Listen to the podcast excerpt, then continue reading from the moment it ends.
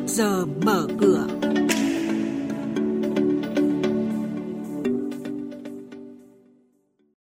Thưa quý vị, thưa các bạn, trong tháng 3 vừa qua có hơn 11.000 doanh nghiệp thành lập mới, trong khi số lượng doanh nghiệp tạm dừng kinh doanh giảm mạnh.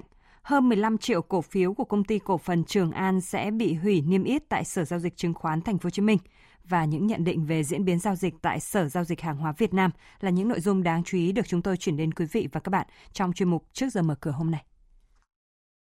Thưa quý vị và các bạn, Ủy ban nhân dân thành phố Hồ Chí Minh đang chỉ đạo các đơn vị thực hiện các giải pháp bình ổn thị trường với lượng hàng hóa bình ổn luôn chiếm ít nhất là hơn 20 đến 30% nhu cầu.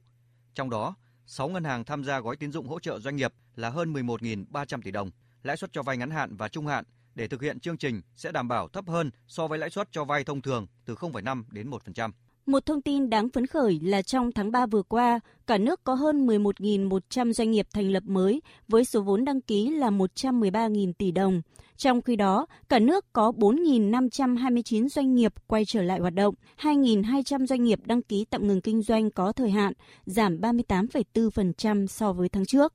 Theo báo cáo mới phát hành của công ty chứng khoán Bảo Việt, trong tuần vừa qua, tỷ giá trung tâm giảm 18 đồng từ 23.214 đồng một đô la Mỹ của tuần trước đó xuống mức 23.196 đồng Việt Nam đổi 1 đô la Mỹ.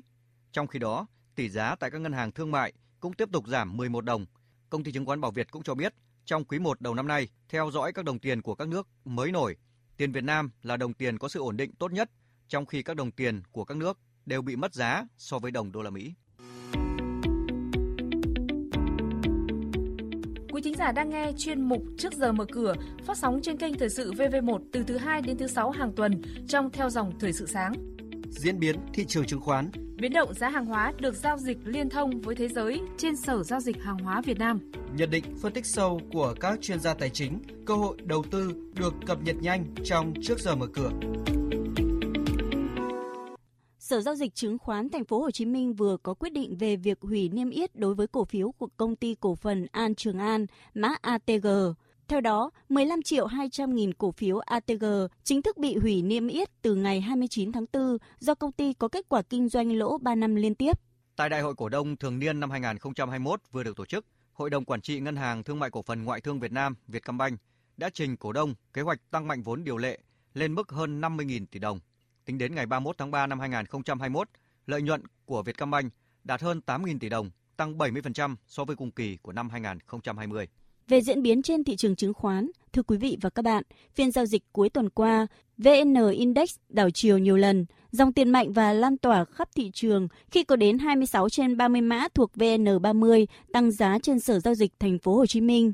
Kết thúc phiên giao dịch, VN Index tăng 20,71 điểm lên 1.248,52 điểm. Tổng khối lượng giao dịch đạt 717 triệu cổ phiếu, trị giá 20.089 tỷ đồng. Trong khi đó, HNX Index giảm 3,4 điểm, xuống còn 283,63 điểm. Thanh khoản đạt 139 triệu đơn vị, tương đương giá trị 2.388 tỷ đồng.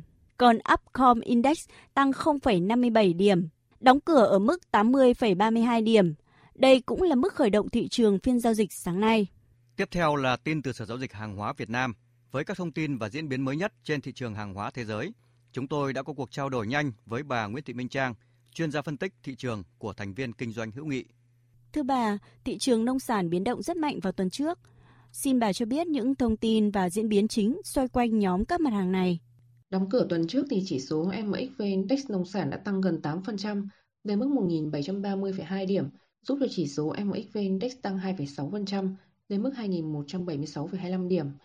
Dòng tiền của giới đầu tư thì đổ vào thị trường hàng hóa đã chứng kiến mức tăng rất đột biến trong tuần vừa rồi, đạt trung bình trên 3.800 tỷ đồng mỗi phiên. Đặc biệt là có phiên giao dịch ngày 22 tháng 4 thì đã đạt một cái mức kỷ lục mới, đây là 4.500 tỷ đồng. Và trong đó thì giá trị giao dịch nhóm nông sản vẫn luôn duy trì ở mức trên 60%. Điều này thì cho thấy là cái sức hút mạnh mẽ của thị trường này đối với giới đầu tư.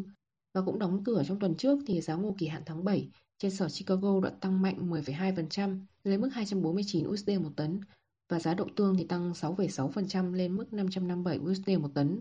Chính vì giá một số mặt hàng nông sản đã biến động tăng mạnh mà theo đó thì Sở Giáo dịch Chicago đã nâng ký quỹ ban đầu của nhóm ngô và nhóm đậu tương từ 10 đến 13% để hạn chế những biến động mạnh của giá trong ngắn hạn và đặc biệt là ký quỹ của khối đậu tương thì ở mức cao nhất với 3.025 USD trong một hợp đồng. Vâng, ngoài nông sản thì mức ký quỹ ban đầu của các mặt hàng khác có thay đổi gì không, thưa bà? Vâng, ngoài nông sản thì một số mặt hàng khác như là quặng sắt cũng được nâng ký quỹ khoảng 7% lên 1.980 USD một hợp đồng và giá dầu thô WTI thì tăng khoảng 4% lên mức 5.830 USD trong một hợp đồng. Vâng, xin cảm ơn bà.